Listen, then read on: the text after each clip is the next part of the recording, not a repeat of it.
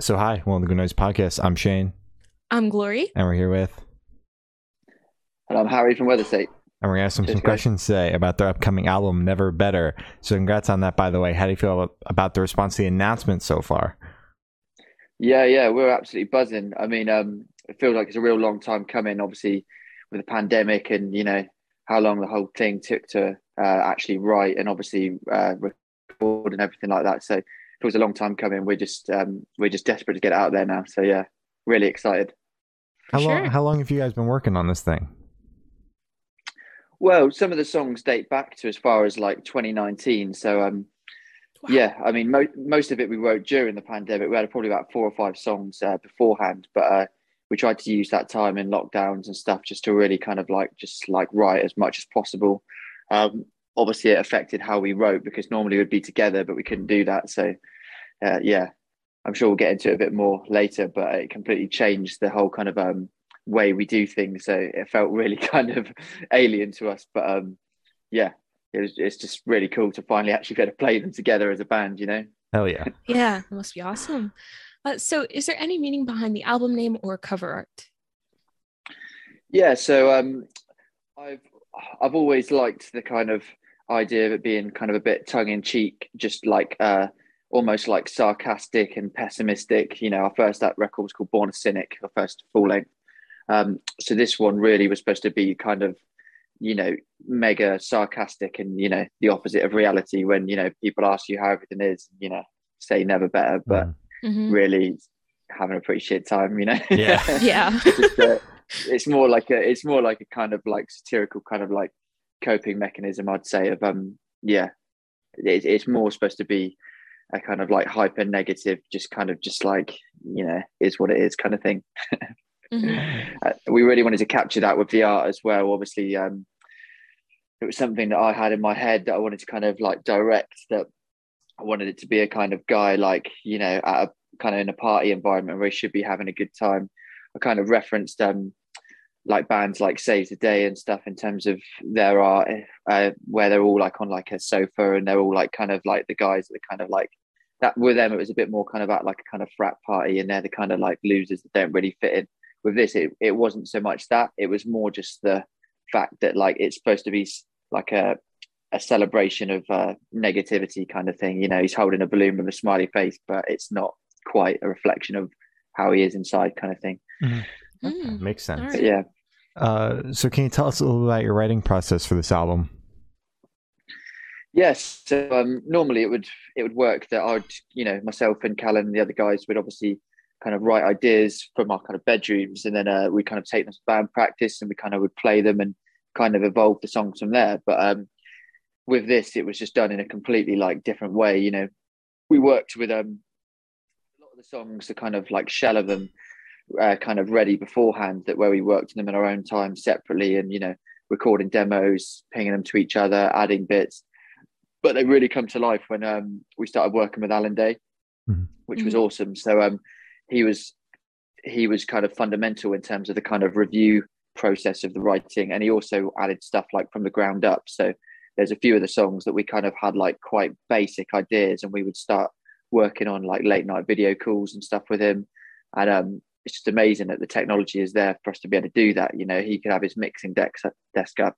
We would see that, and he'd be playing ideas and adding like layers onto stuff that we already had. And we'd be saying, "Ah, yeah, it's kind of cool," or like, "Absolutely, that's amazing. Let's run with that." So um, before, it would always be a case, like I said, we would kind of play them together. But with this, the songs I feel have a lot more kind of um, dynamic range because there's lots more kind of layers added to them as opposed to it being just like a garage band and quite you know plug your guitars in and kind of just jam jam it out kind of thing this this was us kind of tinkering and tweaking and adding stuff during the whole writing process so for that i feel like the songs have really uh, benefited from that but um i mean i personally still call me old school but i would prefer to be just in the garage with the rest of the guys just Fair Oh, of course. Yeah. Yeah. Mhm. there's there's there's definitely pros and cons to it, and I think going forward, the songs benefited from doing it the way we did this time. So I'd like to think that maybe we could do a bit of both. You could Mhm. maybe do some tinkering and then take them to the garage, play them, and see if they feel good playing them and jamming them out, and then say, yeah, that's great, or we need to add this, we need to add that. but um, yeah, somewhere in the middle would be perfect, really. Hell yeah. Sure. Uh, so I want you to tell us your favorite lyric off this album and the meaning behind it. Ah, um, my, so the probably up here in my hell, um, there's a lyric that said, um, "Dilated pupils, sick from vertigo, living the mantra of taking it slow." And I just feel that that's just a really cool hook. I've just it was just something that I wrote. It just came out like that, and I was like, "That is just I just absolutely love that." Uh, again, just real kind of hyper negative. Um, you know, the kind of idea of kind of being head kind of like kind of spinning out a bit sometimes, mm-hmm. but the reality is is that you're not actually living a fast paced life and going out and partying all the time. So that's the living the mantra of taking it slow. But the dilated pupil element comes from the fact that you feel like you should be able to be chilled and relaxed because you're not being part of that kind of party environment. But your head's still an absolute mess as if you were just out, you know, going to like raves and, you know, off your head mm-hmm. kind of thing. And I just really like the fact that it's kind of um it plays against each other from, you know, the dilated pupils and then the taking it slow. I just yeah, I don't know. It's something that really as soon as I wrote that, I was just like, yes, that is that's the one that stays. I love that. sometimes that's a really sick lyric. Sometimes you end up mulling over um, certain lines for for hours and hours, and you just you come back to it the next day and you try and make something else work, and in the end you think, ah, oh, you know, that'll do.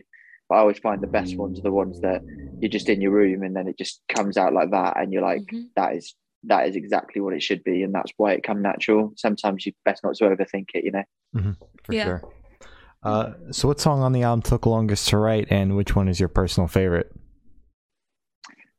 Ah, uh, I'd say there's a couple that took quite long. Um, Panic Attack took quite quite a long time because a lot of these songs evolved. So, like I said, where it would be kind of just a demo that I would, you know, maybe write, or Callan would maybe write, um, this is one of the ones that I I kind of took to them and thought almost this is the kind of finished product already. I was like, this doesn't need to get tweaked much. This is kind of like I feel like this is decent already.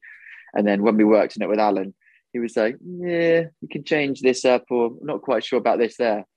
And um, he changed up a few things. And um, at the time, I was a bit like a bit kind of like protective and a bit like, oh, I'm not sure I quite like what he's done here. Mm-hmm. And because the calls would be late at night with the time difference and stuff, it would be like midnight and I'd be trying to like fight my corner about no, this bit needs to stay. yeah. And, and, then, you know, I listened back to it the next day and I was like, he was 100% right. Yeah. I don't know why I was trying to, yeah. I don't yeah. know why I was trying to try to fight this corner so much. So, mm. um, yeah, there was like, I guess things like that, that he would almost, because at the time I'd be quite stubborn and be like, no, I just don't like this. I think that bit just sucks. Like, I really don't like how that sounds now. It's not how I envisioned it and then um, you'd come back to it three days later, and he'd be like, "So, have you managed to like have any thoughts on it?" And I'd be like, "Yeah, you're right. I'm sorry." yeah. so, uh, so um, yeah, I, I, think Panic Attack was one of them ones that changed quite a lot. The first time we heard the kind of demo that he added bits on, we would it, we felt we were very far away from what we um, you know, meeting in the middle, and eventually we found like a sweet spot. And but it took like sessions and sessions. So and then the other one was probably Headstone, which is the latest single we released. And I think that's more just the fact that there's so many, there's quite a lot of dynamic layers in that. Mm. A lot of our old record and stuff is just kind of, like I said, chord bashing, punk rock kind of stuff. So that just, you know, some of those songs I could just write in two hours kind of thing and it just comes out. But this one was like us adding like acoustic guitar and then like it started off, Callan wrote the actual uh, demo for that in terms of the structure and stuff but by the end of it, we were adding bits and taking away bits and changing whole sections. And uh, um, yeah, I don't think we've ever had a song kind of as ambitious as that in terms of like how it's quite different than the rest of our stuff. So where it wasn't as natural, I felt that was probably um, yeah, that that took quite a long time, I guess. Right. And mm-hmm. what was the other what was the other question? What was uh, my favorite? Yeah, your personal favorite. Yeah.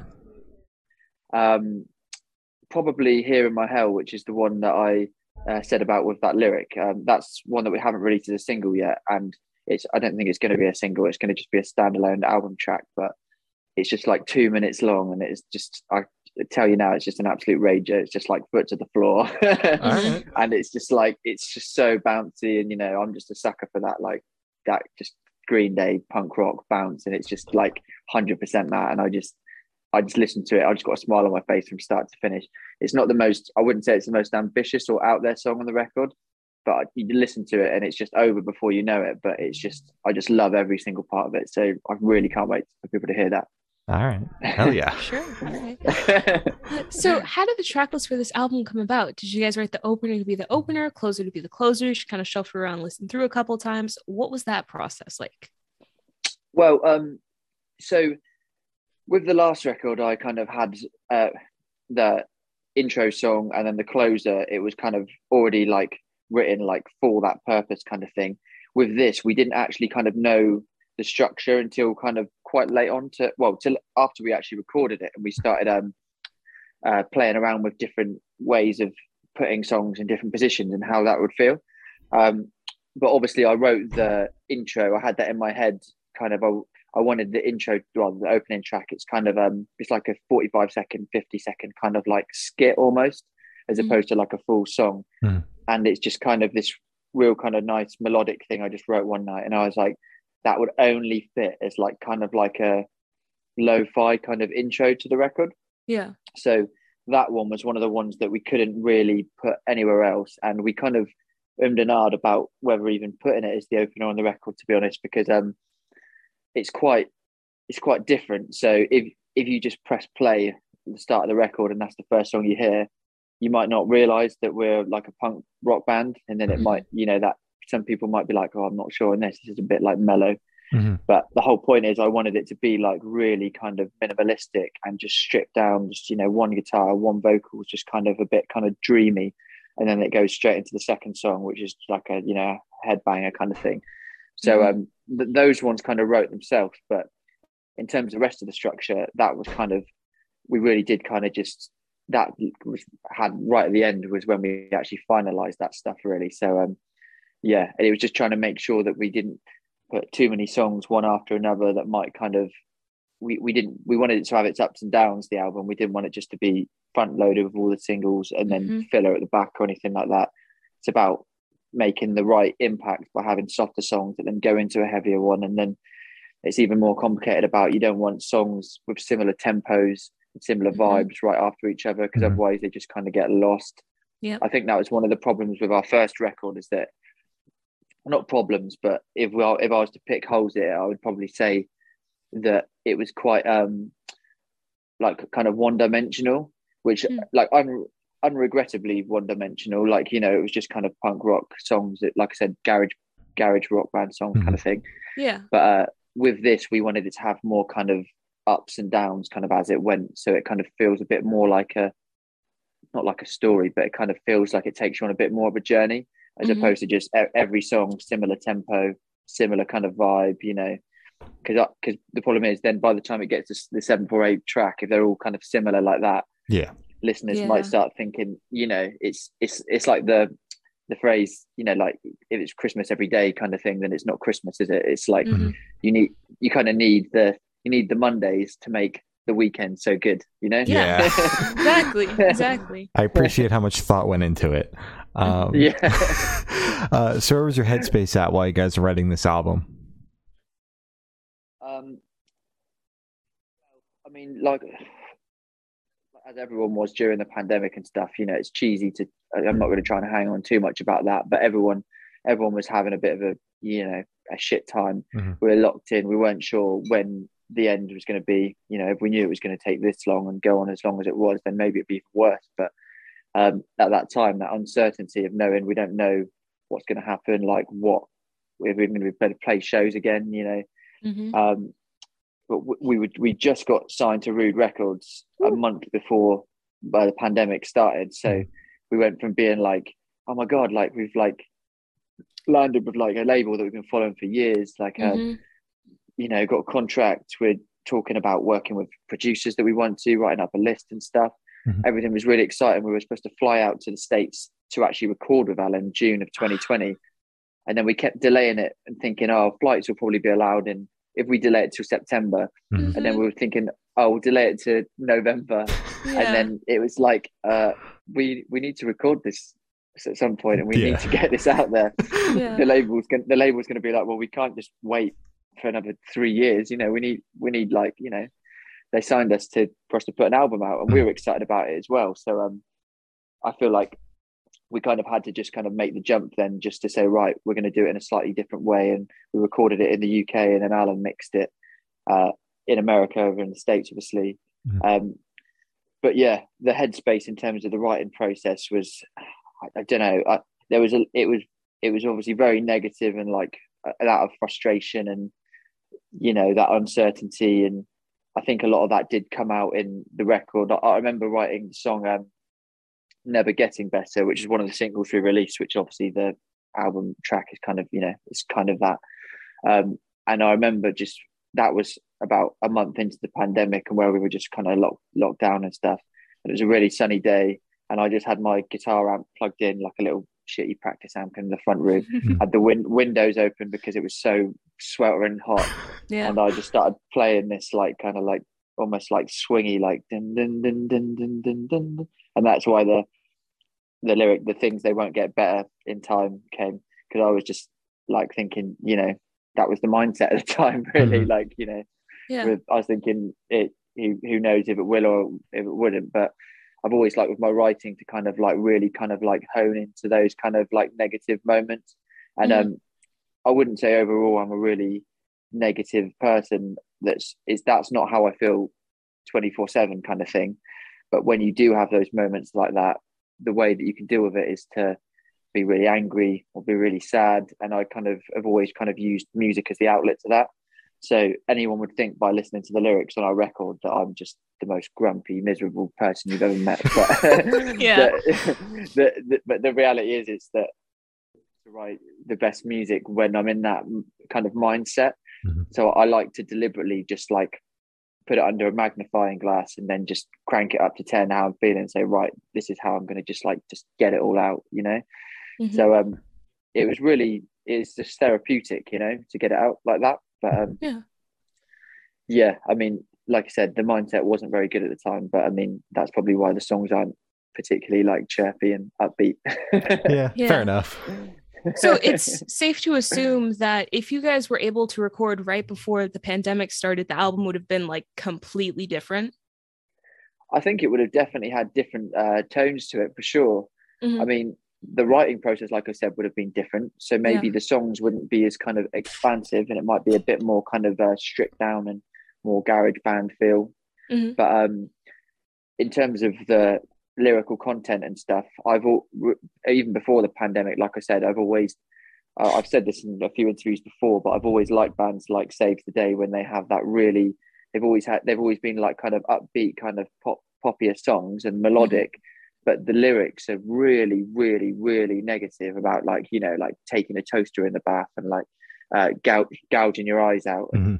with, forks and stuff like that. And I- I don't imagine that is something that is a literal thing that Yeah. I hope trying not. to do. You know, Right. yeah, yeah. But I, I've always really, I've always really enjoyed that aspect of the art of making like having the kind of dynamic of it kind of being something really melodic but also just really really negative and really kind of like striking Mhm. and um like i said it is an outlet and it is a reflection of the mood at the time it's just kind of like cranked up even further for the kind of artistic style that i like to write in but Mhm. um yeah i mean everyone likes writing in a different style um you know i've never picked a guitar up and wrote a song about a lovely day that i've had you know going to the beach or Mhm. going to the park Mhm. so maybe maybe that's something i'll do in the future but for now it's just it's exclusively about you know times that i'm kind of need that outlet of music and Yeah. that's probably why some people might listen and think is this guy okay but yeah i mean i'm i'm, I'm fine I'm okay Okay, good. You heard it here first. Harry is fine. Yeah yeah it's fine i mean for now for now anyway maybe not in a year's time if we're still in this mess but Oh God, yeah. So this one should be super, super quick. Off the top of your head, I want you to describe this album for new listeners in three words. No more, no less. uh, energetic Mhm. um, energetic, melodic, and fierce. There you go. Fierce. I like that was those. quick. I Thank like- you. I like, I like, I like fierce. Yeah, that's good. Uh, so, in that same train of thought, is there a certain feeling uh, you want your listeners to have while going through this album? I mean, like I said, people can consume art in different ways. People can write art in different ways. So I'd never tell someone how they should or shouldn't consume something. Mhm. I don't. I don't want. I never wanted myself to be a kind of spokesman of like any like community or people like that. I don't feel like I kind of, you know, I've, I respect the hell out of all the fans and anyone that want, wants to listen to us, but I feel that anyone can listen to it and take it and interpret it in different ways. You know, um, I just I just want if people can enjoy it in the same way that I can enjoy writing the songs or we can enjoy writing the songs, then to me, then that's just amazing. Um, in terms of the feeling and stuff, you know, it's just that it's that negative feeling of the monotonous, you know, day to day stuff and the all the bullshit that we've all had the last couple of years. Mhm. Um, if people can, you know, find comfort in that or can like relate to it, then that's amazing. But um, you know, some of the songs are just straight up just personal to me, and I wouldn't say they kind of they're not generic stuff that would reflect with um necessarily with other people. But if if if it makes people happy by listening to it, then that's just fantastic to me. You know, whether that's fun, whether that makes them happy because they think the songs are catchy and they can tap their foot to it, or whether that means that they can really like relate to some lyrics and stuff, then that's also awesome. But um, yeah, I'm just just grateful for anyone that actually gives us the time. You know. Yeah. Hell yeah. Oh, right. Uh, for this question, Yeah. I want you to picture you're on tour. You're at a gas station for a rest stop. You're going in. What is your snack of choice? Um, well, first thing, I'd probably it's not very exciting, but we get a bottle of water or fill up on water because it seems that every time I'm on tour, you're always just, especially if it's in the summer and stuff, you're in a hot van and you know with loads of sweaty crew and stuff like that. Mhm. Um, we always tend to go for kind of like bakery stuff. Like when we toured like uh, Europe and stuff, they had some amazing um, bakeries. In the morning, you'd go in and you'd um you'd have to like pay to. Oh, sorry, Callan's just messaged me. he might jump in in a sec. Oh, okay. um, yeah, so if he randomly pops up, then yeah. Um, but yeah, we'd always we'd always go for the baked goods in the morning. We'd always get um, we'd always get like a a black coffee first thing, and then like you know croissant and just like some kind of stuff like that to fuel the stomach. We always try and get fruit as well because the first couple tours you do, you end up just you know stopping at McDonald's every day, and then you just feel like just absolute just absolute shit after like two three days, you know. Yeah. So um, we made a conscious effort of like just buying fruit, even if it's just having like you know some like strawberries and you know bananas or whatever, and just a bottle of water and or like orange juice, just fresh juice, stuff like that. Um, but yeah, obviously there's time just to get chocolate and snacks as well. Don't get me wrong, but, Yeah. but um, we we try and we, we try and at least start keeping it healthy, and then by the end of it, that just goes out the window, and you do just get chocolate. Yeah. I love that you guys live large for at least some of the tour. That's great. yeah, well, it, it's it's it always seems like a good idea, but then you get to a certain date, and then you just feel absolutely horrendous, and it's just Yeah. so bad. Yeah. And then you're back to eating healthy again. yeah, yeah, yeah. There's nothing worse than when you you because you know bands our size, like we're really respectful for it, but we're always like crashing at people on people's floors and you know stuff Mhm. like that. Um, so we we don't have the luxury of having like a big tour bus and um, you know, our own beds and like facilities and stuff like that to feel fresh. Normally, it's kind of like right van calls at nine a.m.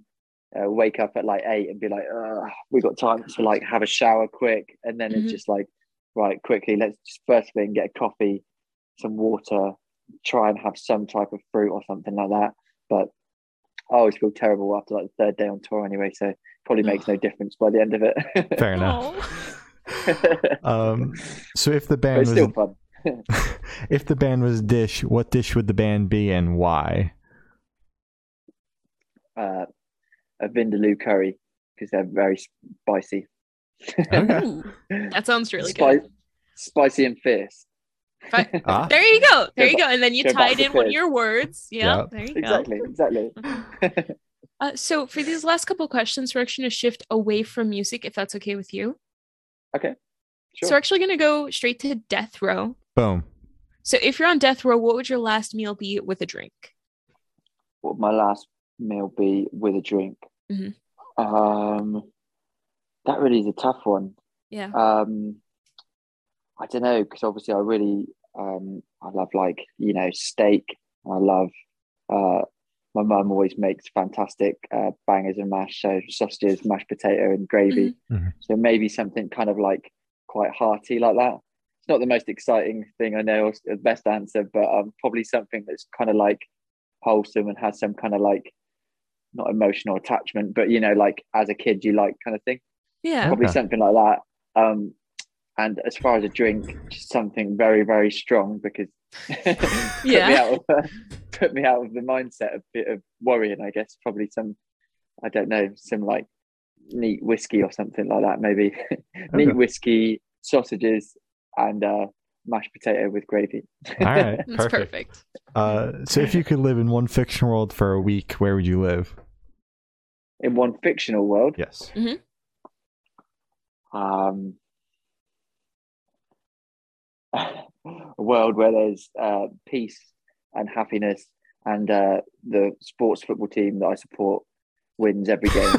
I like that. That's perfect. perfect. That's perfect. doesn't, What it um doesn't, it doesn't doesn't stress me out on a weekly basis. That would be nice. you should just always know. yeah, exactly. It'd be great. Everyone would be loving life. The sun would be shining. Good Mhm. food, good vibes. Get a good night's sleep. Wake up feeling fresh. Turn the TV on. Watch my team. We win everything. Win all the cups. Mhm. You know, it'd be great. Perfect. It's perfect. All right. Uh, so I have the honor of asking the last question. Every single person spoken to has actually said it is the most important question. Okay. What is your favorite color? Uh, red. You have a specific shade of red?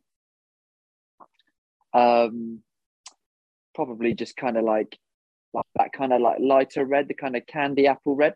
I Ooh. That's remember solid. when I was younger, when when I was younger, I really wanted my first guitar. I wanted um, I, I just wanted a candy apple red uh, Stratocaster, but obviously like a not a Fender, like a cheaper one because that was you know I was I was like twelve years old. No way was my dad gonna spend Exactly. like six hundred pounds or something like that on a on a Fender for me because he you know for all he knew I might have just given up after two weeks kind of thing. Um, Exactly. and I remember see it, seeing one at a local um, music store, being like, "Oh my god, like that is that's the one." And I remember thinking, when I'm older, one day I'm gonna roll, I know, um, a red Fender Stratocaster, and I did buy one a couple of years ago actually, but um, I actually sold it last year because Ah. we're a bit tight. We're a bit we're a bit tight for cash, and it was my kind of backup guitar, so uh, um, I couldn't really justify having a a second one. Well, obviously, when we start playing shows regularly and stuff like that again, we'll have to um, we'll obviously have to make sure I get a second guitar like that. But at the time, I think we needed the cash to front for the album and stuff like that, so um, I had to sell it. So that was a bit um disheartening, but I That's did so finally sad. get my dream. I got my dream at least from my childhood. Yeah. Hopefully, gotta get another one. again. yeah, Yeah. exactly, exactly. When um, when you know, in the future for sure, um, Mhm. I'll definitely get one. Even if I just hang it up on my wall just to say, I said I was going to get one of them when I was old. Exactly. Exactly. Yeah. Uh, so, as Gloria said, that's all the questions we have today. Is there anything that you would like to plug? No, just um, obviously make sure you check our album out, Never Better. Uh, next month, check all the singles out. They're on Spotify, all of the videos that are on YouTube, uh, on Rude Records. Um, and yeah, we've got uh, a release show on the 23rd, I believe, of February uh, in London, uh, UK. So um, if anyone's about for that, listening to this, obviously come down. It's going to be a great show. Got some great support bands with us. Um, but yeah, just uh, thank you so much for anyone that's checked out the song so far and um, anyone that supported us over the years. We really appreciate it. Can't wait for you guys to get stuck into it. Hell yeah. All right. Uh, well, thank you for now. That's been Harry from uh, Weatherstate, and we have been the Good Noise Podcast.